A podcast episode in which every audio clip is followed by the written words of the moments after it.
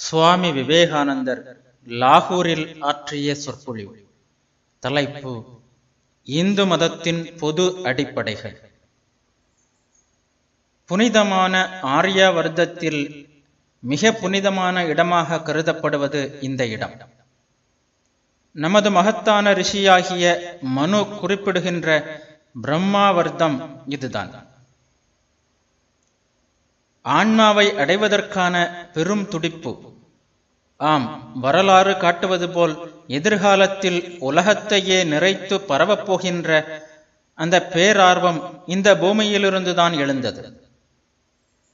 பெரு நதிகளைப் போல் ஆன்மீக பேரார்வங்கள் பொங்கி எழுந்து ஒன்று சேர்ந்து வலிமை பெற்று உலகம் முழுவதிலும் பயணம் செய்து இடி போன்ற குரலில் தங்களை அறிவித்துக் கொண்ட பூமி இதுதான். இந்தியாவிற்குள் நுழைந்த எல்லா ஊடுருவல்களையும் படையெடுப்புகளையும் முதன் முதலில் தாங்கிக் கொண்ட பூமி இதுதான். வெளியிலிருந்து இந்தியாவிற்குள் நுழைந்த காட்டுமிராண்டுகளின் ஒவ்வொரு தாக்குதல்களையும் தன் நெஞ்சில் முதலில் தாங்கிய வீர பூமி இதுதான். அத்தனை துன்பங்களுக்கு பிறகும் தன் பெருமையையும் வலிமையையும் முழுவதுமாக இழந்து விடாமல் இருக்கும் பூமி இதுதான். இங்கேதான் சாந்தமயமான நானக் தமது மகத்தான உலகம் தழுவிய அன்பை பிற்காலத்தில் போதித்தார். இங்குதான் அவரது விசாலமான இதயம் திறந்தது. உலகம் முழுவதையும் அணைத்துக் கொள்ள இந்துக்களை மட்டுமல்ல முகமதியர்களையும் தழுவிக்கொள்ள அவரது கைகள் நீண்ட இடம் இதுதான். நமது இனத்தின் கடைசி வீரர்களுள் ஒருவரும் மங்கா புகழ் பெற்றவர்களுள் ஒருவருமான குரு கோவிந்த சிங் தம்முடையதும் தமது அன்பிற்கு உரியவர்கள் மற்றும் நெருக்கமானவர்களுடையவும் இரத்தத்தை மதத்திற்காக சுரிந்தார். யாருக்காக இரத்தம் சிந்தினாரோ அவர்களால் புறக்கணிக்கப்பட்ட பின்னரும் தமது நாட்டிற்கு எதிராக ஒரு வார்த்தையும் சொல்லாமல் ஒரு முணுமுணுப்பும் இல்லாமல் நெஞ்சில் அடிபட்டு காயமுற்ற சிங்கம் போல் மரணத்தை எதிர்நோக்கி தென்னாடு செல்வதற்காக அவர் பின்வாங்கியதும் இந்த பூமியில்தான். ஐந்து நதிகள் பாயும் நாட்டின் குழந்தைகளே இங்கே நமது இந்த புராதான பூமியில் உங்கள் முன்னால் நான் நிற்கிறேன். ஆசிரியனாக அல்ல ஏனெனில் கற்பிப்பதற்காக எனக்கு தெரிந்தது மிகவும் சொற்பமே. மேற்கில் வாழும் சகோதரர்களுக்கு தன் வாழ்த்துக்களை சொல்வதற்காக அவர்களுடன் தன் கருத்துக்களை பரிமாறிக்கொள்வதற்காக கிழக்கிலிருந்து வருகின்ற ஒருவனாக மட்டுமே இங்கு நிற்கிறேன். நமக்குள் நிலவும் வேறுபாடுகளை கண்டறிய நான் இங்கு வரவில்லை. நாம் எங்கு ஒன்றுபடுகிறோம் என்பதை காணவே வந்திருக்கிறேன். எந்த அடிப்படையில் நாம் எப்போதும் சகோதரர்களாக இருக்க முடியும்? அனாதிகாலம் முதல் பேசி வருகின்ற குரல் எந்த அடிப்படையில் வளர்ந்து நாளுக்கு நாள் வலிமை காண முடியும்? இதை அறியவே நான் முயல்கிறேன். அழிவு வேலைகளை அல்ல ஆக்க வேலைகளை உங்கள் முன் வைக்கவே நான் வந்திருக்கிறேன். விமர்சித்துக் கொண்டிருப்பதற்கான நாட்கள் கழிந்துவிட்டன. ஆக்க வேலைகளுக்காக நாம் காத்திருக்கும் வேலை இது. விமர்சனம் ஏன் கடுமையான விமர்சனங்கள் கூட சில வேளைகளில் உலகிற்கு தேவைதான். ஆனால் அது அப்போதைக்கு மட்டுமே. எல்லா காலத்திற்கும் தேவைப்படுவது வளர்ச்சியும் ஆக்கமுமே தவிர குறை கூறுவதும் அழிவும் அல்ல. ஏறக்குறைய கடந்த நூறு ஆண்டுகளாகவே நமது நாட்டில் விமர்சன வெள்ளம் கரை புரண்டுதான் ஓடிக்கொண்டிருக்கிறது. நமது குறைபாடுகளின் மீது மேலை விஞ்ஞானம் கட்டவிழ்த்து விடப்பட்டுள்ளது. அதன் காரணமாக அந்த குறைபாடுகளும் மலினங்களும் மற்ற எல்லாவற்றையும் விட வெளிப்பட்டு தெரிகின்றன. எனவே இயல்பாகவே நம் நாட்டின் எல்லா இடங்களிலும் மகத்தான அறிவு ஜீவிகள் தோன்றினார்கள். அவர்களின் இதயங்களில் சத்திய நாட்டமும் நியாய உணர்ச்சியும் நாட்டுப்பற்றும் குடிகொண்டன. எல்லாவற்றிற்கும் மேலாக தங்கள் மதத்தின் மீதும் தெய்வத்தின் மீதும் அவர்களுக்கு ஆழ்ந்த அன்பு இருந்தது. இந்த மாமனிதர்களின் உள்ளத்து உணர்ச்சிகள் மிகவும் ஆழமானதாக இருந்தன. அவர்களின் அன்பு மிகவும் ஆழ்ந்ததாக இருந்தது. எனவே தாங்கள் எதையெல்லாம் தவறு என்று நினைத்தார்களோ அதையெல்லாம் விமர்சித்தார்கள். கடந்த காலத்தின் இந்த மகத்தான உள்ளங்களுக்கு பெருமைகள் சேர்வதாக. அவர்கள் எவ்வளவோ நன்மையை செய்தார்கள். ஆனால் இன்றைய நமது குரல் நம்மிடம் போதும் என்று சொல்லியவாறு வருகிறது. போதிய அளவுக்கு விமர்சனங்கள் செய்தாகிவிட்டது. குற்றம் கண்டுபிடித்தலும் போதிய அளவிற்கு செய்தாகிவிட்டது. இப்போது புதுப்பிக்கவும் புனரமைப்பதற்குமான காலம் வந்திருக்கிறது. சிதறி கிடக்கின்ற நம் சக்திகளை எல்லாம் திரட்டி ஒரு மையத்தில் குவித்து நூற்றுக்கணக்கான ஆண்டுகளாக ஏறக்குறைய தடைபட்டு போய்விட்ட இந்த நாட்டின் முன்னேற்ற பயணத்தை அதன் மூலம் வழிநடத்துவதற்கான காலம் வந்திருக்கிறது. இந்த வீடு சுத்தப்படுத்தப்பட்டு விட்டது இனி இதில் புதிதாக குடியேறலாம். பாதை சீரமைக்கப்பட்டு விட்டது ஆரியர்களின் குழந்தைகளே முன்னேறி செல்லுங்கள். பெரியோர்களே இந்த நோக்கம்தான் என்னை உங்களிடம் வரச் செய்தது. நான் எந்த கட்சியையோ அல்லது பிரிவையோ சேர்ந்தவன் அல்ல என்பதை முதலிலேயே உங்களிடம் தெளிவாக கூறிவிடுகிறேன். என்னை பொறுத்தவரை அவையெல்லாம் மகத்தானவை பெருமை மிக்கவை. அவற்றிலுள்ள நல்லவற்றையும் உண்மையானவற்றையும் நான் என் வாழ்நாள் முழுவதும் தேடி வருகிறேன். இன்றிரவு இது சம்பந்தமான சில கருத்துக்களை உங்கள் முன் வைக்க விரும்புகிறேன். எந்த கருத்தில் நாம் இணைய முடியும் என்பதை கண்டறிவதும் முடியுமானால் இணைவதற்கான ஒரு அடிப்படையை காண்பதும் இறையருளால் அத்தகைய அடிப்படையை கண்டறிய முடிந்தால் அதை ஏற்றுக்கொண்டு கொள்கை அளவிலிருந்து அதை செயல்முறை நிலைக்கு கொண்டு வருவதும் தான் என் திட்டம். நாம் இந்துக்கள் இந்து என்ற வார்த்தையை மோசமான பொருளில் நான் பயன்படுத்தவில்லை. அந்த சொல்லிற்கு மோசமான பொருள் இருக்கிறது என்று கூறுபவர்களின் கருத்தையும் நான் ஏற்றுக்கொள்ளவில்லை. பழங்காலத்தில் அந்த சொல் சிந்து நதியின் மறுகரையில் வாழ்பவர்கள் என்று பொருள்பட்டது. நம்மை வெறுப்பவர்களுள் பலர் தற்போது அதற்கு மோசமான பொருள் கூறலாம். ஆனால் பெயரில் ஒன்றுமே இல்லை. இந்து என்ற சொல் எவையெல்லாம் பெருமை மிக்கதோ எவையெல்லாம் ஆன்மீகமோ அவற்றை குறிக்கிறதா?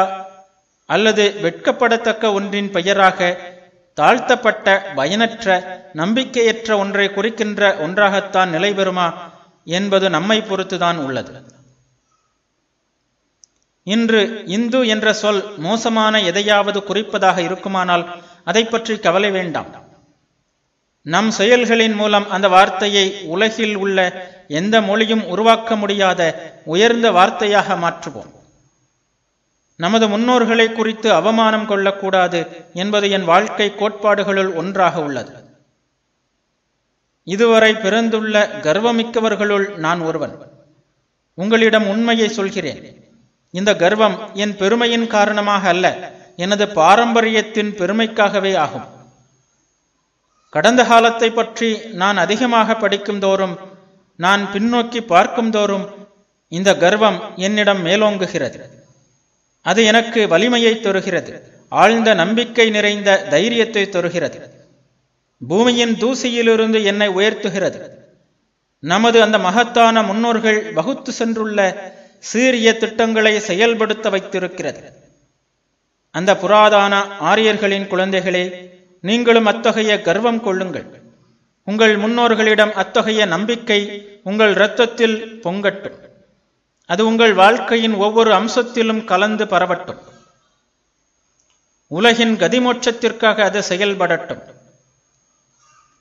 நாம் எல்லோரும் ஏற்றுக்கொள்வதான தனி ஒரு கருத்தை கண்டுபிடிக்கும் முன் நமது தேசிய வாழ்வின் பொது அடிப்படையை நினைவு கூற வேண்டியது அவசியம். ஒவ்வொரு மனிதனிடமும் தனித்துவம் இருப்பது போல் நாடுகளிடமும் தனித்துவம் இருக்கிறது. ஒருவன் சில விஷயங்களில் மற்றவனிடமிருந்து வேறுபடுவதைப் போல் அவனுக்கென்று சில தனி குணங்கள் இருப்பதைப் போல் ஓர் இனமும் மற்றோர் இனத்திடமிருந்து சில குறிப்பிட்ட பண்புகளில் வேறுபடுகிறது. இயற்கையின் திட்டத்தில் ஒவ்வொருவரும் ஒரு குறிப்பிட்ட பங்கை நிறைவேற்ற வேண்டியிருக்கிறது. அதற்காக அவனது முன்வினை அவனுக்கென்று ஒரு குறிப்பிட்ட வழியை வகுத்துக் கொடுக்கிறது. நாடுகளின் விஷயமும் அப்படியே. ஒவ்வொரு நாடும் நிறைவேற்றுவதற்கென்று ஒரு லட்சியம் உள்ளது. ஒவ்வொரு நாடும் அழிப்பதற்கென்று ஒரு செய்தி உள்ளது. ஒவ்வொரு நாடும் சாதிப்பதற்கான ஒரு பணியும் உள்ளது. எனவே நம் இனத்தின் பணி எது? நிறைவேற்ற வேண்டிய லட்சியம் எது? நாடுகளின் அணிவகுப்பில் அதன் இடம் எது? இனங்களின் ஒற்றுமைக்காக அது அளிக்க வேண்டிய பங்கு எது? என்பதை தெரிந்து கொள்ள வேண்டியது இன்றியமையாதது. சில நாகங்களின் தலையில் மாணிக்கம் இருக்கும் என்றும் அது இருக்கும் வரை அதை யாராலும் கொல்ல முடியாது என்றும் கதை சொல்வதை நான் குழந்தை பருவத்தில் கேட்டிருக்கிறேன். அரக்கர்களின் கதையும் உள்ளது. அவர்களின் உயிர் சில சிறிய பறவைகளின் உடம்பில் இருக்கும். அந்த பறவைகள் பத்திரமாக இருக்கும் வரை அந்த அரக்கர்களை கொல்ல முடியாது. துண்டு துண்டாக வெட்டினாலும் என்னதான் செய்தாலும் அவர்களை சாகடிக்க முடியாது. நாடுகளின் விஷயமும் அதுபோல்தான். ஒவ்வொரு நாட்டிற்கும் அதன் தேசிய வாழ்வு மையம் கொண்டிருக்கின்ற ஓர் இடம் உள்ளது. அங்குதான் அந்த நாட்டின் வாழ்க்கை இருக்கிறது. அதை தொடாதவரை அந்த நாடு அழியாது. இந்த விளக்கத்தின் கண்ணோட்டத்தில் உலக வரலாறு காட்டும் அதிசயத்தை நாம் அறிந்து கொள்ள முடியும். நமது இந்த பொன்னாட்டின் மீது காட்டுமிராண்டிகளின் படையெடுப்புகள் அலை அலையாக புரண்டு வந்தன. அல்லாஹு அக்பர் என்னும் ஒலி நூற்றுக்கணக்கான ஆண்டுகளாக வானையே நிறைத்து பரவியது. தன் உயிர் எந்த கணம் போகுமோ என்று தெரியாமல் ஒவ்வொரு இந்துவும் உறைந்து போயிருந்தான். சரித்திர பிரசித்தி பெற்ற உலக நாடுகளில் மிக அதிகமான துன்பத்திற்கு உள்ளானதும் மிக அதிகமான முறை கீழடக்கப்பட்டதுமான நாடு இது. என்றாலும் நாம் ஏறக்குறைய அப்படியே அதே இனமாக தேவையானால் அத்தகைய துன்பங்களை எத்தனை முறை வேண்டுமானாலும் சந்திப்பதற்கு தயாராக இருக்கிறோம். அது மட்டுமல்ல நாம் வலிமையோடு இருப்பதுடன் வெளிநாடுகளுக்கு செல்லவும் தயாராக இருக்கிறோம் என்பதற்கான அறிகுறிகள் சமீப காலத்தில் தெரியவும் செய்கின்றன. ஏனென்றால் விரிவடைவதுதானே வாழ்க்கையின் அறிகுறி. நமது லட்சியங்களும் சிந்தனைகளும் முன்பு போல் நம் நாட்டு எல்லைக்குள் அடங்கி கிடக்கவில்லை என்பதை இன்று காண்கிறோம். நாம் விரும்புகிறோமோ இல்லையோ அவை அணிவகுத்து வெளியே செல்கின்றன. பிற நாடுகளின் இலக்கியங்களில் ஊடுருவுகின்றன. மற்ற நாடுகளில் தனக்குரிய இடத்தை பெறுகின்றன. சில நாடுகளில் அதிகார பீடத்தில் கூட இடம் பிடித்திருக்கின்றன. இதற்கான விளக்கம் என்னவென்றால் உலகின் ஒட்டுமொத்த முன்னேற்றத்திற்கு இந்தியாவின் பங்களிப்பு மகத்தானது மேன்மையானது.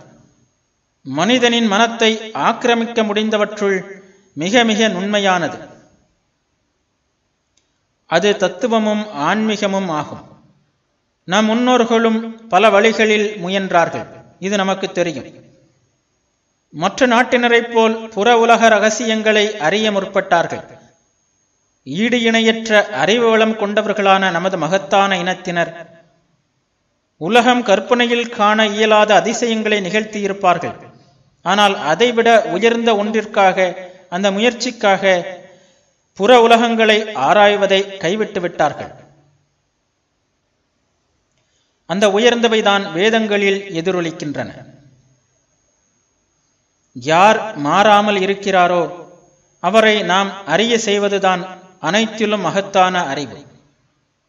மாறக்கூடிய நிலையற்ற இயற்கையை பற்றிய மரணமும் துன்பமும் துயரமும் நிறைந்த உலகை பற்றிய அறிவியல் மகத்தானது. மகத்தானதுதான். ஆனால் முன்னோர்களின் கருத்துப்படி மாற்றமே இல்லாத ஆனந்தமயமான இறைவனை பற்றிய அறிவுதான் அனைத்திலும் நுட்பமான அறிவியல். அதில் மட்டுமே அமைதி உள்ளது. அதில் மட்டுமே நிலையான வாழ்வு உள்ளது. அதில் மட்டுமே முழுமை உள்ளது. அதில் மட்டுமே துன்பங்கள் எல்லாம் ஒழிகின்றன.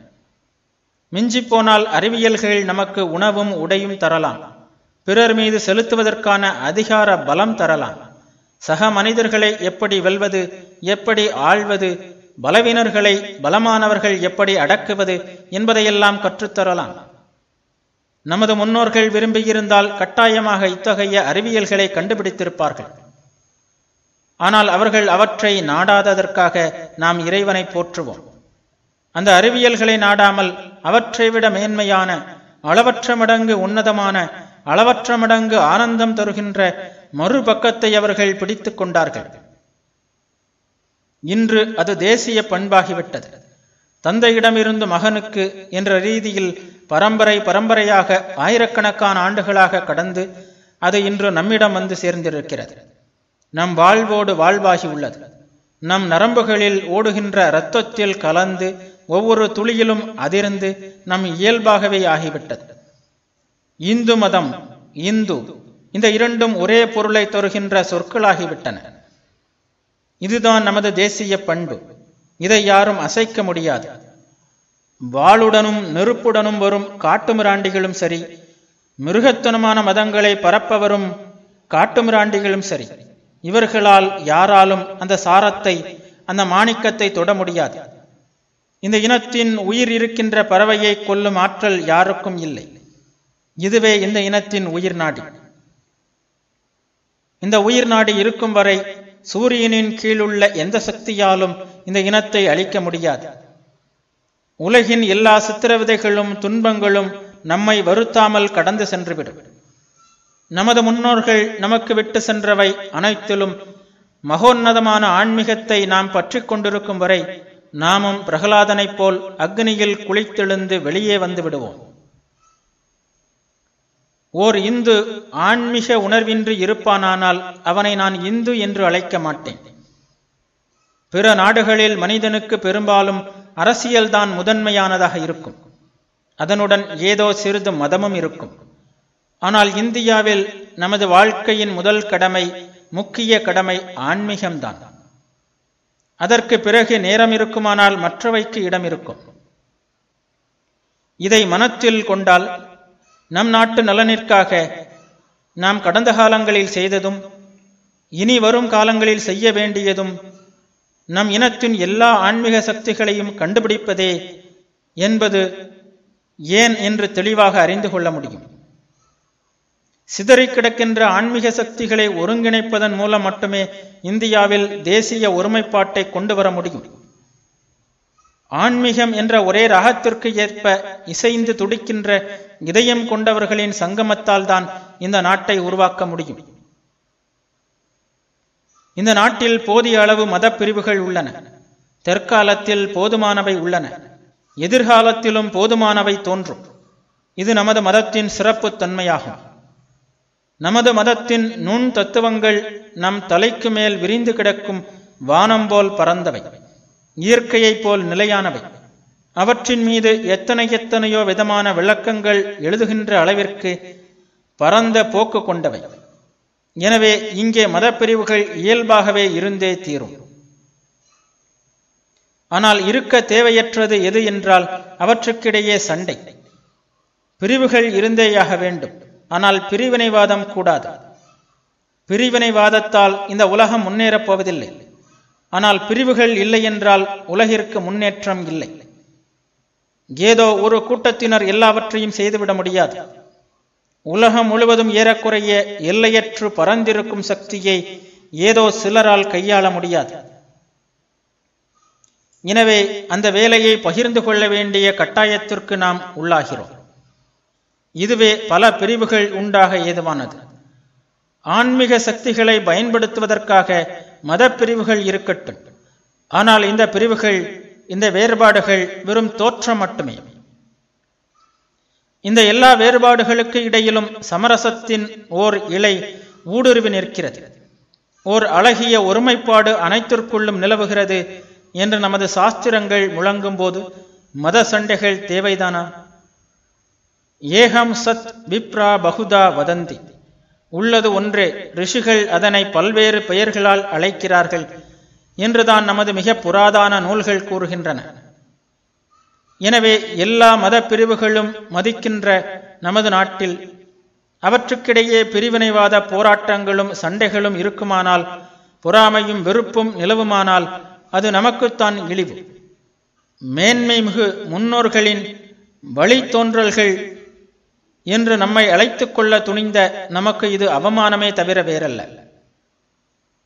வைணவர் சாக்தர் சைவர் கானபத்தியர் முதலிய யாராக இருந்தாலும் புராண வேதாந்தியானாலும் நவீன பிரிவுகளை சேர்ந்தவர்களாக இருந்தாலும் பழங்காலத்தின் கடுமையான பிரிவுகளை சார்ந்தவர்களானாலும் நவீன சீர்திருத்த பிரிவுகளை சார்ந்தவர்களானாலும் குறிப்பிட்ட சில கோட்பாடுகளை ஏற்றுக்கொள்பவர்கள் என்ற ரீதியில் நாம் அனைவரும் ஒன்றே என்று நான் கருதுகிறேன்.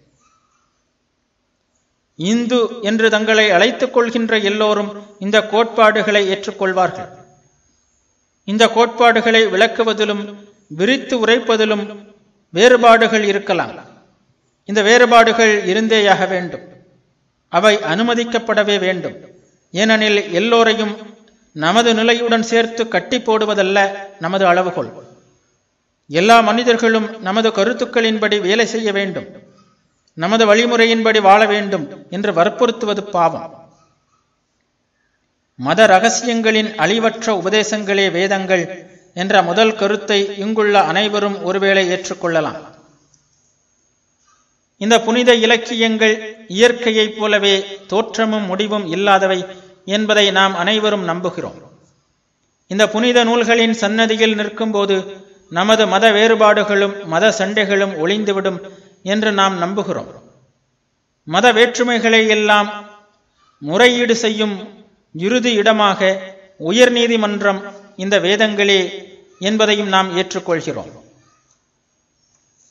இந்த வேதங்கள் என்றால் என்ன என்பதை பற்றி நாம் பல்வேறு கருத்துக்களை கொள்ளலாம். அதன் ஒரு பகுதியை மற்ற பகுதியை விட மேலானதாக ஒரு பிரிவு கருதலாம். ஆனால் வேதங்களின் திருமுன்னர் நாம் அனைவரும் சகோதரர்கள். இந்த வழிபாட்டிற்குரிய நிலையான அற்புதமான வேதங்களிலிருந்தே இன்று நாம் பெற்றிருக்கும் நல்லதும் புனிதமானதும் தூய்மையானதுமாகிய அனைத்தும் வந்திருக்கின்றன. என்பதை நாம் ஏற்றுக்கொள்ளும் போது இந்த பிரிவுகள் ஒன்றும் அவ்வளவு பெரிய விஷயங்கள் அல்ல. நல்லது. நாம் இவை எல்லாவற்றையும் நம்புவதானால் முதன் முதலில் இந்த கருத்து நாட்டின் ஒரு கோடியிலிருந்து மறு கோடி வரை பரப்பப்பட வேண்டும். இது உண்மை என்றால் வேதங்கள் அவற்றிற்கு எப்போதும் உரியதான நாமும் நம்புவதான தலைமையிடத்தை பெறட்டும். ஆகையால் முதலில் வேதங்கள். நாம் எல்லோரும் ஏற்றுக்கொள்கின்ற இரண்டாவது கருத்து கடவுள். படைப்பவர் அவர். அண்டங்கள் அனைத்தையும் காக்கின்ற சக்தி அவர். குறிப்பிட்ட காலங்களில் அவரிடமே அவை ஒடுங்கியிருக்கின்றன. மற்ற காலங்களில் அவரிடமிருந்தே வெளிவந்து பிரபஞ்சம் எனப்படும் இந்த அற்புத கோலத்தை வெளிப்படுத்தி நிற்கிறது. கடவுள் பற்றிய விளக்கத்தில் நாம் வேறுபடலாம். ஒருவர் முற்றிலும் சகுனமான கடவுளை நம்பலாம். மற்றொருவர் கடவுளின் குணங்களை ஏற்றுக்கொண்டு உருவத்தை நம்பாமல் போகலாம். இன்னொருவர் முழுக்க முழுக்க நிர்குணமயமான கடவுளை நம்பலாம். இவர்கள் எல்லோருமே வேதங்களிலிருந்துதான் அத்தாட்சி பெறுகிறார்கள். இவையெல்லாம் இருந்தும் நாம் அனைவரும் கடவுளை நம்புபவர்கள். அதாவது எதிலிருந்து எல்லாம் வந்ததோ எதில் எல்லாமே வாழ்கிறதோ இறுதியில் எல்லாம் எங்கே திரும்பியே தீர வேண்டுமோ அந்த மாபெரும் அற்புதமான எல்லையற்ற சக்தியிடம் நம்பிக்கை கொள்ளவில்லை என்றால் அவனை இந்து என்றே அழைக்க முடியாது. இது சரியென்றால் இந்த கருத்தை நாடு முழுவதும் பரப்ப முயற்சி செய்ய வேண்டும். நீங்கள் விரும்புகின்ற கோட்பாட்டை பிரச்சாரம் செய்யுங்கள். அதில் நமக்கொன்றும் கருத்து வேற்றுமை இல்லை. அதை பற்றி சண்டையிடப் போவதும் இல்லை. ஆனால் நீங்கள் பரப்புவது கடவுளை பற்றிய கோட்பாடாக இருக்கட்டும். அது ஒன்றுதான் நாம் வேண்டுவது. ஒரு கோட்பாடு மற்றதை விட மேலானதாக இருக்கலாம். ஆனால் அவற்றுள் எதுவும் தீமையானது அல்ல என்பதை நினைவில் வைத்துக் கொள்ளுங்கள். ஒன்று நல்லது மற்றொன்று அதைவிட நல்லது. இன்னொன்று அதைவிட நல்லது. ஆனால் கெட்டது என்ற ஒரு சொல்லே நமது மத அகராதியில் இடம்பெறவில்லை. எனவே இறைவனின் திருநாமத்தை தாங்கள் விரும்பும் வழியிலேயே போதிக்கின்ற அனைவரையும் எம்பெருமான் ஆசீர்வதிப்பாராக. அவர் அதிகமாக போதிக்கப்படுகின்ற அளவு நம் இனத்திற்கு நல்லது. நம் குழந்தைகள் இந்த கருத்துடன் வளர்க்கப்படுவார்களாக. இறைவனின் திருநாமம் ஏழைகள் மற்றும் தாழ்ந்தவர்கள் அதுபோலவே பணக்காரர்கள் மற்றும் உயர்ந்தவர்களின் வீடுகளிலெல்லாம் நுழையட்டும். நான் உங்களிடம் கூறப்போகும் மூன்றாவது கருத்து இது. பிற இனத்தினர் கூறுவது போல் இந்த உலகம் சில ஆயிரம் ஆண்டுகளுக்கு முன்னால் படைக்கப்பட்டது. ஒரு குறிப்பிட்ட நாளன்று இது என்றென்றைக்குமாக அழியப் போகிறது என்பதை நாம் நம்புவதில்லை.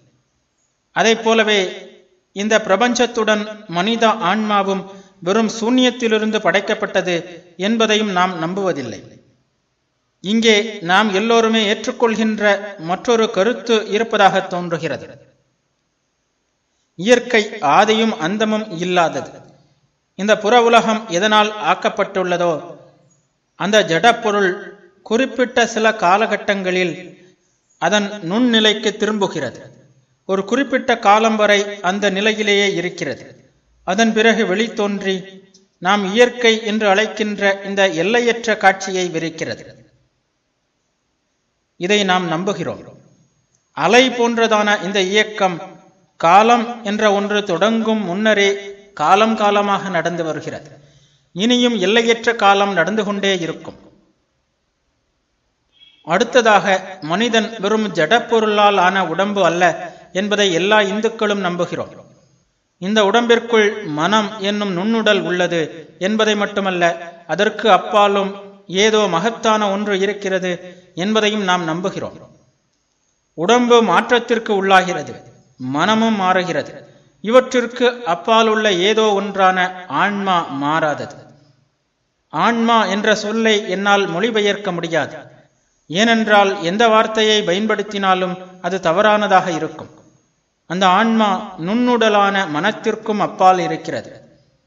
அதற்கு ஆதியோ அந்தமோ கிடையாது. மரணம் என்பது என்னவென்று அதற்கு தெரியாது. இந்த ஆன்மா பல்வேறு உடல்களை தரிக்கிறது. மீண்டும் உடல் தரிக்கும் விருப்பம் இல்லாமல் போகும்போது அது சுதந்திரமாகிறது. அதற்கு மேல் அது பிறப்பதில்லை. இந்த ஆன்ம கோட்பாடு மற்ற எல்லா இனத்தவரின் கருத்துக்களிலிருந்து மாறுபட்ட மகத்தான ஒன்று. ஆம் நமது சாஸ்திரங்கள் போதிக்கின்ற சம்சார கோட்பாடு மற்றும் அழிவற்ற ஆன்மாவை பற்றிய கோட்பாடுகளைத்தான் இங்கே நான் குறிப்பிடுகிறேன். நாம் எந்த பிரிவை சார்ந்தவர்களாக இருந்தாலும் நாம் எல்லோரும் ஏற்றுக்கொள்கின்ற மற்றொரு கருத்து இது. ஆன்மாவிற்கும் இறைவனுக்கும் இடையே உள்ள தொடர்பு பற்றிய கருத்தில் வேறுபாடு இருக்கலாம். ஆன்மா என்றென்றைக்கும் இறைவனிடமிருந்து தனித்தே நிற்பதாக ஒரு பிரிவினர் கூறலாம். மற்றொரு பிரிவினரின் கருத்துப்படி இறைவன் என்ற எல்லையற்ற நெருப்பு பிளம்பில் ஆன்மா ஒரு பொறி என்பதாக இருக்கலாம். இன்னொரு பிரிவினர் ஆன்மாவை எல்லையற்ற அந்த ஒன்றுடன் இணைந்ததாக கொள்ளலாம். ஆனால் ஆன்மா என்பது வரையறையற்றது படைக்கப்படாதது. அதனால் அது மரணமில்லாதது. பல்வேறு உடம்புகளை தரித்து மனித உடம்பில் நிறைநிலையை அடையும் வரை பரிணமித்துக் கொண்டே இருக்க வேண்டும் என்ற அடிப்படை கருத்தை நாம் விடாதிருக்கும் வரை இந்த வேறுபட்ட விளக்கங்களை எல்லாம் பெரிதாக எடுத்துக்கொள்ள வேண்டியதில்லை. இந்த ஆன்ம கோட்பாட்டிலும் நாம் அனைவரும் ஒன்றுபடுகிறோம். அடுத்து வருவதுதான் மிகவும் வேறுபட்டது மகோன்னதமானது. ஆன்மீக உலகில் இதுவரை கண்டுபிடிக்கப்பட்ட அனைத்திலும் மிகவும் அற்புதமான கருத்து. உங்களுள் மேலை நாட்டு சிந்தனைகளை படித்தவர்கள் மேலை மற்றும் கீழே சிந்தனைகளை ஒரே வீச்சில் வேறுபடுத்தி காட்டுகின்ற ஒரு முக்கிய வேறுபாட்டை கண்டிருப்பீர்கள். நாம் சாக்தர்களோ சௌரர்களோ வைணவர்களோ சைவர்களோ அல்லது பௌத்தர்களோ சமணர்களோ யாராக இருந்தாலும் ஆன்மா இயல்பாகவே தூய்மையானது முழுமையானது. சக்தியிலும் ஆனந்தத்திலும் எல்லையற்றது என்ற கருத்தை இந்தியாவில் உள்ள அனைவருமே ஏற்றுக்கொள்கிறோம். துவைதிகளின் கருத்துப்படி ஆன்மாவின் இந்த இயல்பான பேரின்பம் முற்பிறவிகளின் தீவினையால் சுருங்கிப் போகிறது. இறையருளால் மீண்டும் விரிவுற்று நிறைநிலையை அடைகிறது. அத்வைதிகளின் கருத்துப்படி ஆன்மா சுருங்குகிறது என்பது கூட ஒரு வகையில் தவறுதான். மாயை என்னும் துறைதான் ஆன்மா தன் ஆற்றல்களை இழந்துவிட்டதாக நம்மை நினைக்க செய்கிறது. ஆனால் அங்கே எல்லா ஆற்றலும் முழுமையாக வெளிப்பட்டே நிற்கிறது. வேறுபாடுகள் இப்படி இருக்க நாம் மைய கருத்திற்கு வருகிறோம். மேலை மற்றும் கீழே நாட்டு சிந்தனைகள் ஒருங்கிணைய முடியாத ஒரு வேறுபாட்டை காண்கிறோம். சிறந்தவை மற்றும் நல்லவை அனைத்தையும் கீழே நாட்டு சிந்தனை அகத்தில் தேடுகிறது. நாம் வழிபடும்போது கண்களை மூடி நமக்குள் தான் கடவுளை காண முயற்சிக்கிறோம். மேலை நாட்டினர் தங்கள் கடவுளை வெளியில் தேடுகிறார்கள். மேலை நாட்டினரின் மத நூல்கள் புறத்திலிருந்து அவர்கள் பெற்ற கருத்துக்களால் உருவாக்கப்பட்டவை. நமது நூல்களோ உள்ளிருந்து எழுந்த கருத்துக்களால் உருவானவை. மூச்சு காற்றைப் போல் இறைவனின் மூச்சாக வெளிப்பட்டவை. மந்திர திருஷ்டாக்களாகிய ரிஷிகளின் இதயத்திலிருந்து எழுந்தவையே நமது நூல்கள். என் நண்பர்களே என் சகோதரர்களே நீங்கள் புரிந்து கொள்ள வேண்டிய ஒரு மகத்தான கருத்து இருக்கிறது. எதிர்காலத்தில் இது நாம் மிகவும் வலியுறுத்த வேண்டிய கருத்தாகும். இந்த கருத்தில் நான் அவ்வளவு உறுதியாக நம்பிக்கை வைத்திருக்கிறேன். இதை நீங்கள் மனத்தில் கொள்ள வேண்டும் என்று உங்களை கெஞ்சி கேட்டுக்கொள்கிறேன். நான் எதற்கும் உபயோகமற்றவன் என்று இரவு பகலாக எண்ணிக்கொண்டிருக்கும் ஒருவனிடமிருந்து எந்த நன்மையும் பிறக்காது. நான் வேதனைக்குரியவன் கீழானவன் எதற்கும் பயனற்றவன் என்று இரவும் பகலும் நினைத்து கொண்டிருந்தால் அவன் ஒன்றுக்கும் பிரயோஜனம் இல்லாதவனாகத்தான் ஆவான். ஆம் என்னால் எதுவும் முடியும் என்று நீங்கள் நினைத்தால் அத்தகைய ஒருவர் ஆவீர்கள். மாறாக நான் ஒன்றுக்கும் உதவாதவன் என்று கூறியவாறு அல்லும் பகலும் அதையே உருப்போட்டுக் கொண்டிருந்தால் அப்படியே எதற்கும் பயனற்று போய்விடுவீர்கள். நீங்கள் நினைவில் வைத்துக் கொள்ள வேண்டியது ஒரு பேருண்மை இது. நாம் எல்லாம் வல்ல இறைவனின் பிள்ளைகள். எல்லையற்றதான தெய்வீக நெருப்பு பிளம்பின் பொறிகள் நாம். நாம் எப்படி பூஜ்யங்கள் ஆக முடியும்? நாமே எல்லாம் எதை செய்யவும் நாம் தயாராக இருக்கிறோம். நம்மால் எதையும் செய்ய முடியும். மனிதர்கள் எல்லாவற்றையும் செய்தாக வேண்டும். இத்தகைய நம்பிக்கை நம் முன்னோர்களின் இதயங்களில் இருந்தது. அவர்களின் இந்த நம்பிக்கைதான் அடிப்படை சக்தியாக இருந்து அவர்களை நாகரிகத்தின் அணிவகுப்பில் மேலும் மேலும் முன்னேறி உந்தி தள்ளியது. இப்போது இழிவு நேர்ந்திருக்கிறது என்றால் வீழ்ச்சி நேர்ந்திருக்கிறது என்றால் நம் மக்கள் தங்களிடம் இந்த தன்னம்பிக்கையை என்று இழந்தார்களோ அன்றுதான் இந்த வீழ்ச்சி ஆரம்பமாகியது. இந்த வார்த்தைகளை குறித்துக் கொள்ளுங்கள்.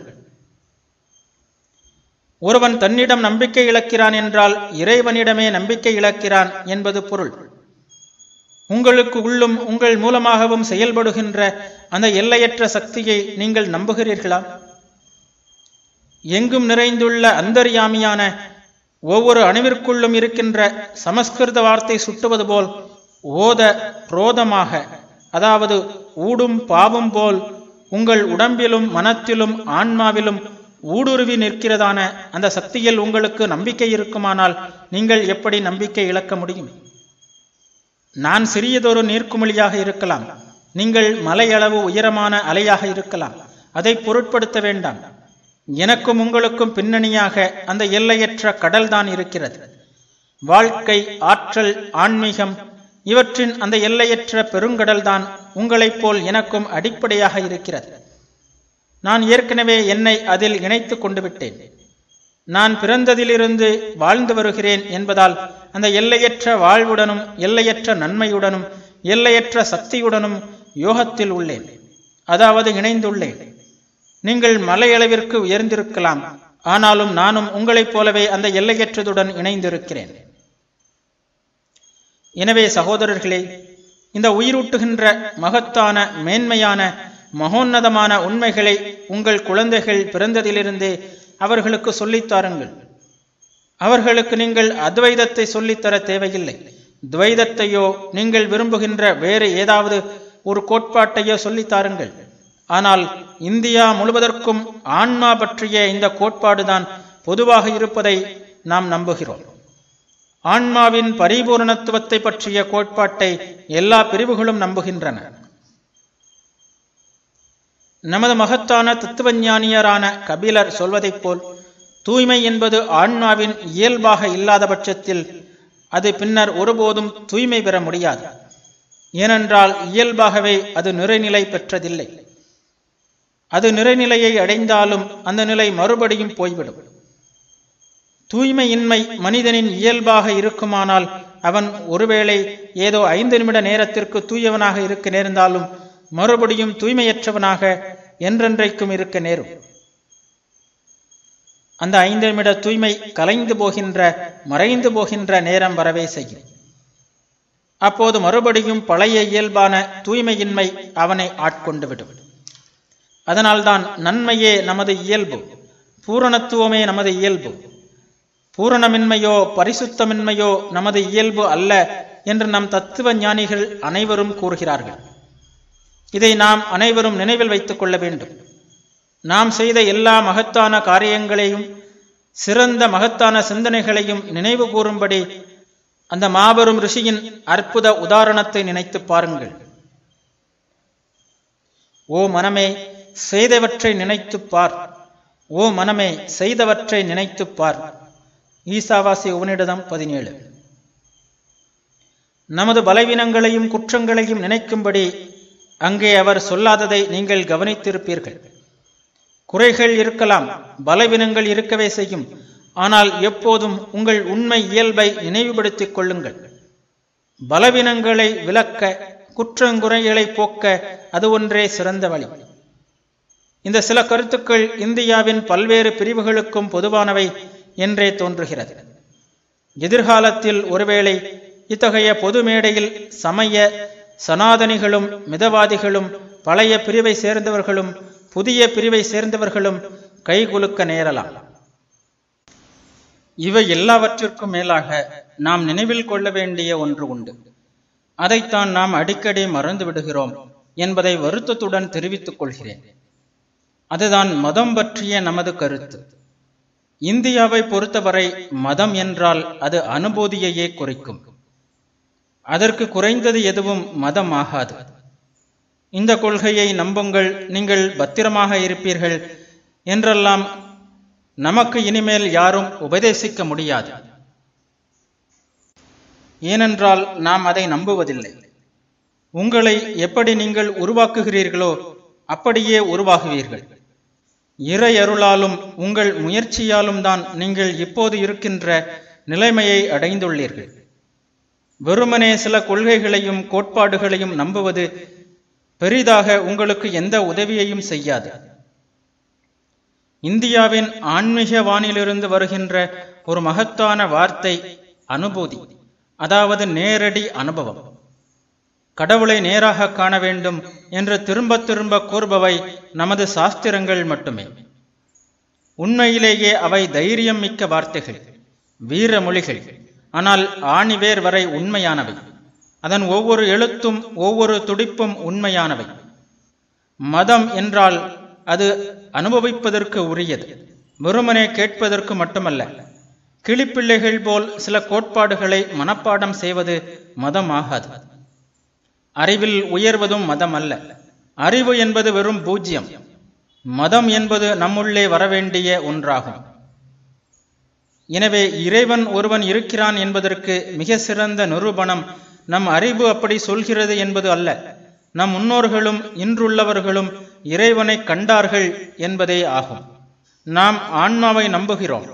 அது உள்ளது என்பதை நிரூபிக்க தகுந்த காரணங்கள் இருப்பதால் மட்டுமல்ல அதற்கும் மேலாக இந்தியாவில் ஆயிரக்கணக்கானோர் முற்காலத்தில் அதை அனுபவித்து அறிந்திருக்கிறார்கள். இன்னும் பலர் அனுபவிக்கிறார்கள். எதிர்காலத்திலும் ஆயிரக்கணக்கானவர்கள் ஆன்மாவைக் கண்டு அனுபவிக்கப் போகிறார்கள் என்பதற்காகவே நாம் ஆன்மாவை நம்புகிறோம். எனவே கடவுளை கண்டு உணரும் வரை தன் சொந்த ஆன்மாவை அறிந்து உணரும் வரை மனிதனுக்கு முக்தியே கிடையாது. அனைத்திற்கும் மேலாக இதை நாம் புரிந்து கொள்வோம். எவ்வளவு அதிகமாக புரிந்து கொள்கிறோமோ அந்த அளவிற்கு இந்தியாவில் பிரிவினைவாதம் குறையும். ஏனென்றால் கடவுளை உணர்ந்தவனே கண்டவனே மதவாதியாக இருக்க முடியும். அவனது முடிச்சுக்கள் வெட்டப்படுகின்றன. அவனுக்கு மட்டுமே சந்தேகங்கள் அகல்கின்றன. நெருங்கியவற்றை விட நெருங்கியவராகவும் தொலை தூரத்தில் இருக்கின்ற அனைத்தையும் விட தூரத்தில் இருப்பவராகவும் உள்ள இறைவனை கண்டவன் மட்டுமே வினை பயன்களிலிருந்து விடுபட முடியும். வெறும் பிதற்றல்களை மத உண்மைகளாகவும் பண்டித விளக்கங்களை ஆன்மீக பேரனுபூதியாகவும் தவறாக நாம் நினைத்துக் கொள்கிறோம். விளைவு பிரிவினைவாதம். தொடர்வது சண்டைகள். அனுபூதி என்பதுதான் ஒரே மதம் என்பதை நாம் ஒருமுறை புரிந்து கொண்டால் போதும். நாம் இதயத்திற்குள்ளேயே ஆழ்ந்து பார்க்க முற்படுவோம். மத உண்மைகளை நாம் எவ்வளவு தூரம் அனுபவித்து உணர்கிறோம் என்று அறிந்து கொள்வோம். நாமே இருளில் தொட்டு தடுமாறிக் கொண்டிருக்கிறோம். இந்த நிலையில் பிறரும் அதே இருளில் உழல வழிகாட்டுகிறோம் என்பது அப்போதுதான் நமக்கு தெரிய வரும். அதன் பிறகு பிரிவினைவாதம் சண்டை சச்சரவுகள் போன்றவற்றிலிருந்து விடுபடுவோம். யாராவது மத சண்டைகளில் ஈடுபட விரும்பினால் அவனிடம் நீ கடவுளை கண்டிருக்கிறாயா? ஆன்மாவை கண்டிருக்கிறாயா? இல்லையென்றால் இறைவனின் திருநாமத்தை பிரச்சாரம் செய்ய உனக்கு என்ன உரிமை இருக்கிறது? இருட்டிற்குள் தட்டு தடுமாறிக் கொண்டிருக்கும் நீ என்னையும் அதற்குள் இழுத்து செல்ல விரும்புகிறாய். குருடனை குருடன் வழிநடத்தி இருவரும் குழியில் விழ வேண்டுமா என்று கேளுங்கள். எனவே பிறரது குற்றங்களை கண்டுபிடிக்க செல்வதற்கு முன்னால் சற்று நின்று நிதானமாக சிந்தனை செய்யுங்கள். தங்கள் இதயங்களிலேயே உண்மையை காண்பதற்காக அவர்கள் போராடுகிறார்கள் என்கின்ற பட்சத்தில் அனுபூதிக்கான அவரவர் பாதையை பின்பற்றட்டும்.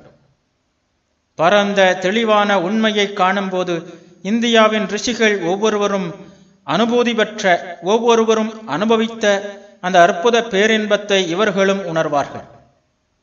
அந்த இதயத்திலிருந்து அன்பான வார்த்தைகள் மட்டுமே வெளிவரும். ஏனென்றால் அன்பின் சாரமான ஒன்றால் அது தொடப்பட்டிருக்கிறது. அதன் பிறகு அதன் பிறகு மட்டுமே எல்லா பிரிவு சண்டைகளும் தீரும். அப்போதுதான் இந்து என்ற சொல்லையே இந்து என்ற சொல்லால் அழைக்கப்படுகின்ற ஒவ்வொருவரையுமே இதயத்தில் ஏற்றுக்கொண்டு ஆற தழுவி அன்பு பாராட்ட முடியும். நான் சொல்வதை குறித்துக் கொள்ளுங்கள். எப்போது இந்து என்ற சொல்லே உங்களுக்குள் வலிமையின் மின் அதிர்வுகளை பரப்புமோ அப்போது அப்போது மட்டுமே நீங்கள் இந்துக்கள் ஆவீர்கள் எந்த நாட்டை சேர்ந்தவர்களாக இருந்தாலும் நமது மொழியில் பேசினாலும் வேறெந்த மொழியில் பேசினாலும் இந்து என்ற பெயரை தாங்கியவர்களாக இருந்தால் அவர்கள் ஒவ்வொருவரும் உங்களுக்கு மிக நெருங்கியவர்களாக மிகுந்த அன்பிற்கு உரியவர்களாக என்று தோன்றுகிறார்களோ அன்று அன்றுதான் நீங்கள் இந்துக்கள் ஆவீர்கள். இந்து என்ற பெயரை தாங்கியவர் யார் துன்பப்பட்டாலும் அந்த துன்பம் உங்கள் இதயத்தில் நுழைந்து உங்கள் சொந்த மகனின் துன்பத்தைப் போல் உங்களை துடிக்க செய்யுமானால் அப்போது அப்போது மட்டுமே நீங்கள் இந்துக்கள் ஆவீர்கள். எனது சொற்பொழிவின் ஆரம்பத்தில் நான் குறிப்பிட்டது போன்ற மகத்தான உதாரணமாகிய குரு கோவிந்த சிம்மனைப் போல் என்று அவர்களுக்காக எல்லாவற்றையும் சகிக்க தயாராவீர்களோ? அன்றுதான் நீங்கள் இந்துக்கள் ஆவீர்கள். அவர் ஆக்கிரமிப்பாளர்களை எதிர்த்து போரிட்டார். இந்து மதத்திற்காக ரத்தம் சிந்தினார். போர்க்களத்தில் தம் குழந்தைகளே மடிவதைக் கண்டார். அந்தோ யாருக்காக தம் இரத்தத்தையும் தமது உற்றார் உறவினரின் இரத்தத்தையும் சிந்தினாரோ அவர்களாலேயே கைவிடப்பட்டார். அந்த அடியுண்ட சிங்கம் இறுதியில் போர்க்களத்திலிருந்து விலகி மரணத்தை அமைதியாக எதிர்கொள்வதற்காக தென்னாடு சென்றார். ஆ அந்த நிலையிலும் தம்மை கைவிட்ட நன்றியில்லாத மக்களுக்கு எதிராக ஒரு கடும் சொல் கூட அவரது வாயிலிருந்து வெளிப்படவில்லை. ஆஹா என்னவோர் உதாரணம். அந்த மகா குருவின் வாழ்க்கை. என் வார்த்தைகளை குறித்துக் கொள்ளுங்கள். நீங்கள் உங்கள் நாட்டிற்கு நன்மை செய்ய விரும்பினால் நீங்கள் ஒவ்வொருவரும் ஒரு குரு கோவிந்த சிங் ஆக வேண்டும். உங்கள் மக்களிடம் நீங்கள் ஆயிரம் குறைகளை காணலாம். ஆனால் அவர்களுடையது இந்து ரத்தம் என்பதை நினைவில் கொள்ளுங்கள். உங்களை துன்புறுத்துவதற்காக எல்லாவற்றையும் அவர்கள் செய்தாலும் நீங்கள் வழிபட வேண்டிய முதல் தெய்வங்கள் அவர்களே. அவர்கள் ஒவ்வொருவரும் உங்கள் மீது சாபங்களை பொழிந்தாலும் நீங்கள் அவர்களுக்கு அன்பு வார்த்தைகளையே அழியுங்கள். அவர்கள் உங்களை வெளியே துரைத்தினால் அந்த சீரிய சிங்கமான கோவிந்த சிம்மனைப் போல் அமைதியாக மரணத்தை எதிர்கொள்வதற்காக சென்று விடுங்கள் அத்தகையவன்தான் இந்து என்னும் பெயருக்கு தகுதியானவன். அத்தகையதொரு லட்சியம் எப்போதும் நம் கண்முன் இருக்க வேண்டும். சண்டை சச்சரவுகளை எல்லாம் புதைத்து விடுவோம். இந்த ஆழ்ந்த அன்புணர்வை எங்கும் பரப்புவோம். இந்தியாவின் முன்னேற்றத்தை பற்றி யாரும் எது வேண்டுமானாலும் பேசட்டும். ஆனால் வேலை செய்து கொண்டிருப்பவன் என்ற முறையில் அல்லது குறைந்தபட்சம் வேலை செய்ய முயல்பவன் என்ற வகையில் நான் சொல்ல விரும்புவது இதுதான். நீங்கள் ஆன்மீகத்தை கைக்கொள்ளாத வரை இந்தியாவிற்கு முன்னேற்றம் கிடையாது. அது மட்டுமல்ல உலகின் நன்மையே அதைத்தான் சார்ந்துள்ளது. ஏனென்றால் மேலை நாட்டு நாகரிகம் அஸ்திவாரம் வரை ஆட்டம் கண்டுவிட்டது என்பதை நான் வெளிப்படையாக உங்களிடம் சொல்லியே ஆக வேண்டும். உலகாயுதம் என்ற வெறும் மணல் அஸ்திவாரத்தின் மீது எழுப்பப்பட்ட கட்டிடங்கள் எவ்வளவு பெரியதாக இருந்தாலும் ஒரு நாள் சரிந்தே தீரும். என்றாவது தரைமட்டமாகியே தீரும். உலக வரலாறு இதற்கு சாட்சியாக உள்ளது. உலகாயுத பெருமையை தன் அடிப்படையாக கொண்ட எத்தனையோ நாடுகள் எழுந்தன. மனிதன் வெறும் ஜடப்பொருளே என்று முழங்கின. ஆம் மரணமடைவது மேலை நாட்டு மொழியில் உயிரை விடுதல் என்று கூறப்படுகிறது. நமது மொழியில் உடம்பை விட்டுவிடுதல் என்றே நாம் கூறுகிறோம். மேலை நாட்டை பொறுத்தவரை மனிதன் என்பவன் உடம்பு அவனுக்கு ஆன்மா உள்ளது. நமக்கோ மனிதன் என்பவன் ஆன்மா அவனுக்கு உடம்பு உள்ளது. இங்குதான் பெரிய வித்தியாசம். எனவே உலக போகம் முதலான மணல் அடித்தளத்தின் மீது கட்டப்பட்ட அத்தகைய நாகரிகங்கள் எல்லாமே குறுகிய காலம் மட்டுமே வாழ்ந்து ஒன்றன்பின் ஒன்றாக உலகத்திலிருந்து மறைந்துவிட்டன ஆனால் இந்திய நாகரிகம் இன்னும் வாழ்ந்து வருகிறது. மேலும் வளர்வதற்கான அறிகுறிகளும் அவைகளிடம் தென்படுகின்றன. ஆயிரம் முறை அளிக்கப்பட்டாலும் மறுபடியும் மேலும் பெருமையோடு வெளிவர தயாராக இருக்கின்ற பீனிக்ஸ் பறவையைப் போல் உள்ளது அவர்களின் வாழ்க்கை. ஆனால் உலகாயத நாகரிகம் ஒரு முறை வீழ்த்தப்பட்டால் மீண்டும் அதனால் எழ முடியாது. ஒரு முறை அந்த கட்டிடம் தரைமட்டமாக்கப்பட்டு விட்டால் என்றென்றைக்குமாக நொறுங்கி சுக்கல் சுக்கலாகி விடுகிறது. எனவே பொறுமையுடன் காத்திருங்கள். எதிர்காலம் நம்முடையதுதான் ஆகப் போகிறது அவசரப்படாதீர்கள். மற்றவர்களை காப்பியடிக்காதீர்கள். நாம் நினைவில் கொள்ள வேண்டிய மற்றொரு முக்கியமான பாடம் இது. காப்பியடிப்பது ஒருபோதும் நாகரிகமாகாது. நான் அரசனுடைய உடையை தொறிக்கலாம் ஆனால் அது என்னை அரசனாக்கி விடுமா? சிங்கத்தோல் பொருத்தினாலும் கழுதை எந்த காலத்திலும் சிங்கமாக முடியாது. காப்பியடித்தல் கோழைத்தனமான இந்த போலித்தனம் ஒருபோதும் முன்னேற்றத்தை தராது. இது மனிதனின் கேவலமான வீழ்ச்சியின் தெளிவான அடையாளம். ஆம் ஒருவன் தன்னையே வெறுக்கத் தொடங்கிவிட்டானால் அவனுக்கு இறுதி மணி அடித்து விட்டது என்று அர்த்தம். ஒருவன் தன் முன்னோர்களை குறித்து வெட்கப்பட ஆரம்பித்து விட்டானால் அவனுக்கு முடிவு காலம் வந்துவிட்டது. இதோ நான் இருக்கிறேன். இந்து இனத்தின் மிக சாதாரணமானவன் நான். என்றாலும் என் இனத்தை பற்றியும் என் முன்னோர்களை பற்றியும் பெருமைப்படுகிறேன். என்னை ஓர் இந்து என்று அழைத்துக் கொள்வதில் நான் பெருமைப்படுகிறேன். உங்கள் தகுதியில்லாத வேலைக்காரர்களுள் ஒருவன் என்பதில் பெருமைப்படுகிறேன். உங்கள் நாட்டினன் என்பதில் பெருமைப்படுகிறேன். நீங்கள் மகான்களின் வழிவந்தவர்கள். இந்த உலகம் இதுவரை கண்டவர்களுள் மாபெரும் ரிஷிகளின் வழித்தோன்றல்கள். எனவே உங்களிடம் நம்பிக்கை கொள்ளுங்கள். உங்கள் முன்னோர்களை குறித்து அவமானப்படாதீர்கள். அதற்கு பதிலாக பெருமைப்படுங்கள். ஒருபோதும் போலித்தனமாக நடிக்காதீர்கள் காப்பியடிக்காதீர்கள். நீங்கள் பிறருடைய கை அசைவிற்கு கட்டுப்பட்டு இருக்கும் வரை உங்கள் சுதந்திரத்தை இழக்காதீர்கள். ஆன்மீக விஷயத்தில் கூட மற்றவர்களின் கட்டளைக்கு பணிந்து நீங்கள் செய்யும் வரை சிறிது சிறிதாக உங்கள் சிந்தனை திறனை இழந்து விடுவீர்கள். உங்கள் உள்ளிருப்பதை உங்கள் சொந்த உழைப்பின் மூலம் வெளியே கொண்டு வாருங்கள். உங்களை எப்படி உருவாக்க முடியுமோ அப்படி உருவாக்கிக் கொள்ளுங்கள். ஆனால் பிறரை காப்பியடிக்காதீர்கள். என்றாலும் மற்றவர்களிடமிருந்து நல்லவற்றையும் எடுத்துக்கொள்ளுங்கள் பிறரிடமிருந்து நாம் கற்றுக்கொள்ள வேண்டும். விதையை நிலத்தில் போடுங்கள். அது வளர ஏராளமான மண்ணையும் காற்றையும் தண்ணீரையும் அளிக்கிறீர்கள். விதை நன்றாகவும் பிறகு பெரிய மரமாகவும் வளர்கிறது. அந்த விதை மண்ணாக மாறியதா? காற்றாக மாறியதா? இல்லை நீராகத்தான் மாறியதா? அது தனக்கு அளிக்கப்பட்ட எல்லாவற்றையும் ஏற்றுக்கொண்டு தன் இயல்பிற்கு ஏற்றவாறு செடியாகியது. பின்னர் பெரிய மரமாக வளர்ந்தது. உங்கள் நிலையும் அப்படி இருக்கட்டும். நாம் பிறரிடமிருந்து கற்க வேண்டியவை உண்மையிலேயே ஏராளம் உள்ளன. பிறரிடமிருந்து கற்றுக்கொள்ள மறுப்பவன் செத்தவனே.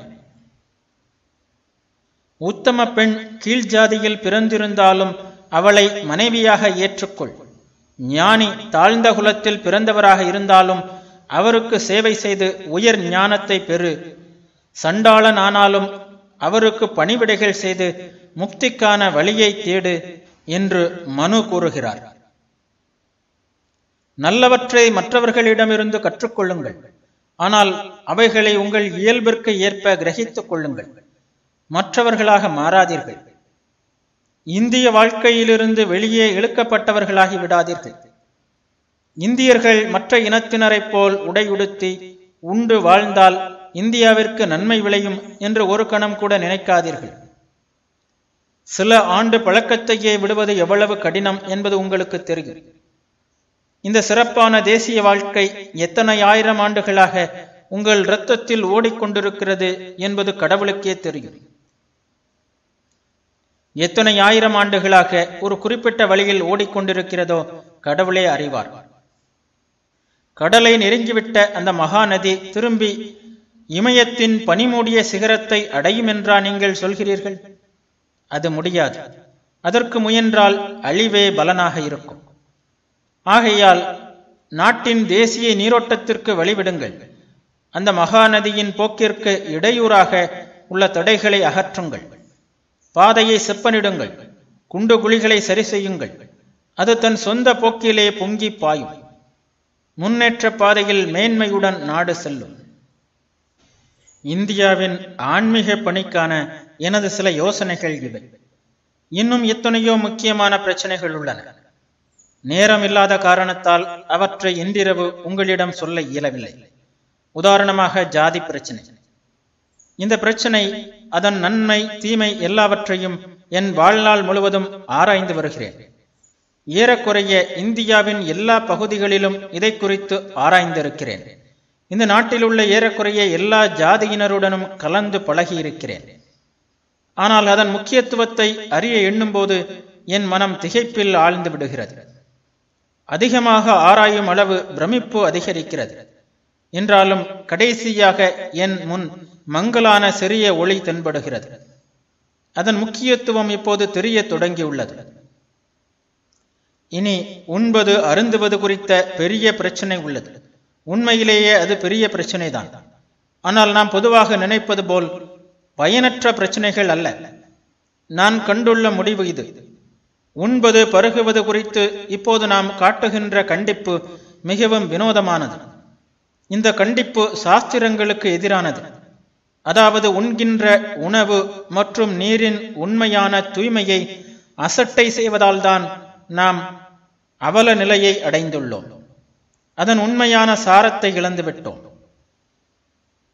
மேலும் சில பிரச்சனைகள் அவைகளுக்கு எப்படி தீர்வு காண்பது இந்த லட்சியங்களை எப்படி செயல்முறைப்படுத்துவது என்பது பற்றியெல்லாம் உங்களிடம் பேச வேண்டுமென்ற ஆவல் எனக்கு உண்டு. ஆனால் துரதிருஷ்டவசமாக இந்த கூட்டம் ஆரம்பிக்கும் போதே மிகவும் கால தாமதமாகிவிட்டது இனியும் உங்களை காக்க வைக்க நான் விரும்பவில்லை. எனவே ஜாதி மற்றும் பிற விஷயங்களில் என் கருத்தை மற்றொரு சமயம் கூறுகிறேன். இன்னொரு வார்த்தை மட்டும் கூறி எனது இந்த ஆன்மீக கருத்துக்களை நிறைவு செய்கிறேன். நெடுங்காலமாக இந்தியாவில் மதம் தேக்க நிலையில் உள்ளது. அதை செயல்முறைக்கு கொண்டு வருவதே நாம் செய்ய வேண்டியது. ஒவ்வொருவரின் அன்றாட வாழ்க்கையிலும் அதனை கொண்டு வர வேண்டும் என்று நான் விரும்புகிறேன். கடந்த காலத்தில் போல் மதம் என்பது மன்னர்களின் மாளிகையிலும் அதுபோலவே நாட்டின் ஏழை விவசாயியின் குடிசையிலும் நுழைய வேண்டும். அனைவருடையவும் பொது சொத்தாக வேண்டும். இனத்தின் பிறப்பு உரிமையான மதம் என்பது ஒவ்வொருவரின் வாசல் படிக்கும் இலவசமாக கொண்டு செல்லப்பட வேண்டும். இந்தியாவின் மதம் என்பது கடவுள் தந்த காற்றைப் போல் சுதந்திரமாகவும் எளிதில் கிடைக்கக்கூடியதாகவும் ஆக்கப்பட வேண்டும். இந்தியாவில் நாம் தொடங்க வேண்டிய இத்தகைய வேலையையே சிறிய சிறிய மத பிரிவுகளை ஏற்படுத்தியும் அவற்றுக்கிடையே உள்ள வேற்றுமைகளை பற்றி சண்டையிட்டும் செய்ய வேண்டியது அல்ல இது. எல்லோரும் ஏற்றுக்கொள்வதை பிரச்சாரம் செய்வோம். வேற்றுமைகள் தங்களை தாங்களே சீர் செய்து கொள்ளும்படி விட்டுவிடுவோம். நான் இந்திய மக்களிடம் திரும்ப திரும்ப சொல்லி வந்துள்ளது போல் பல நூறு ஆண்டுகளாக இருள் மூடி கிடக்கின்ற ஓர் அறை. அந்த அறையின் அருகே சென்று ஓ இது இருட்டாக இருக்கிறது இருட்டாக இருக்கிறது என்று அழுவதால் இருள் விலகுமா என்ன? ஒளியை கொண்டு வாருங்கள். அந்த கணமே இருள் மறைந்துவிடும். மனிதனை சீர்திருத்துவதன் ரகசியம் இதுதான். மக்களுக்கு உயர்ந்தவற்றை பற்றி சொல்லுங்கள். முதலில் மனிதனை நம்புங்கள். மனிதன் இழிந்தவன் தாழ்ந்தவன் என்ற நம்பிக்கையோடு ஏன் தொடங்க வேண்டும்? மிக மோசமான மனிதனிலும் என் நம்பிக்கை ஒருபோதும் தளர்ந்ததில்லை. எங்கெல்லாம் மனிதனிடம் நாம் நம்பிக்கை வைத்தேனோ அங்கெல்லாம் ஆரம்ப நிலைமை நன்றாக இல்லை என்றாலும் காலப்போக்கில் அது வெற்றி பெறவே செய்தது. ஒருவன் நன்கு படித்தவனாக தோன்றினாலும் படிக்காதவனாக தோன்றினாலும் அவனிடம் நம்பிக்கை கொள்ளுங்கள். தேவதூதனாக தோன்றினாலும் சாத்தானாகவே தோன்றினாலும் அவனிடம் நம்பிக்கை வையுங்கள். முதலில் மனிதனிடம் நம்பிக்கை வையுங்கள். அவனிடம் குற்றம் குறைகள் இருந்தால் அவன் தவறுகள் செய்தால் வளர்ச்சியுறாத மோசமான கொள்கைகளை அவன் பின்பற்றினால் அதற்கு காரணம் அவனது இயல்பே தாழ்ந்தது என்பதல்ல. உயர்ந்த லட்சியங்களை அவன் அறியாததே உண்மையான காரணம். என்பதை நம்புங்கள்.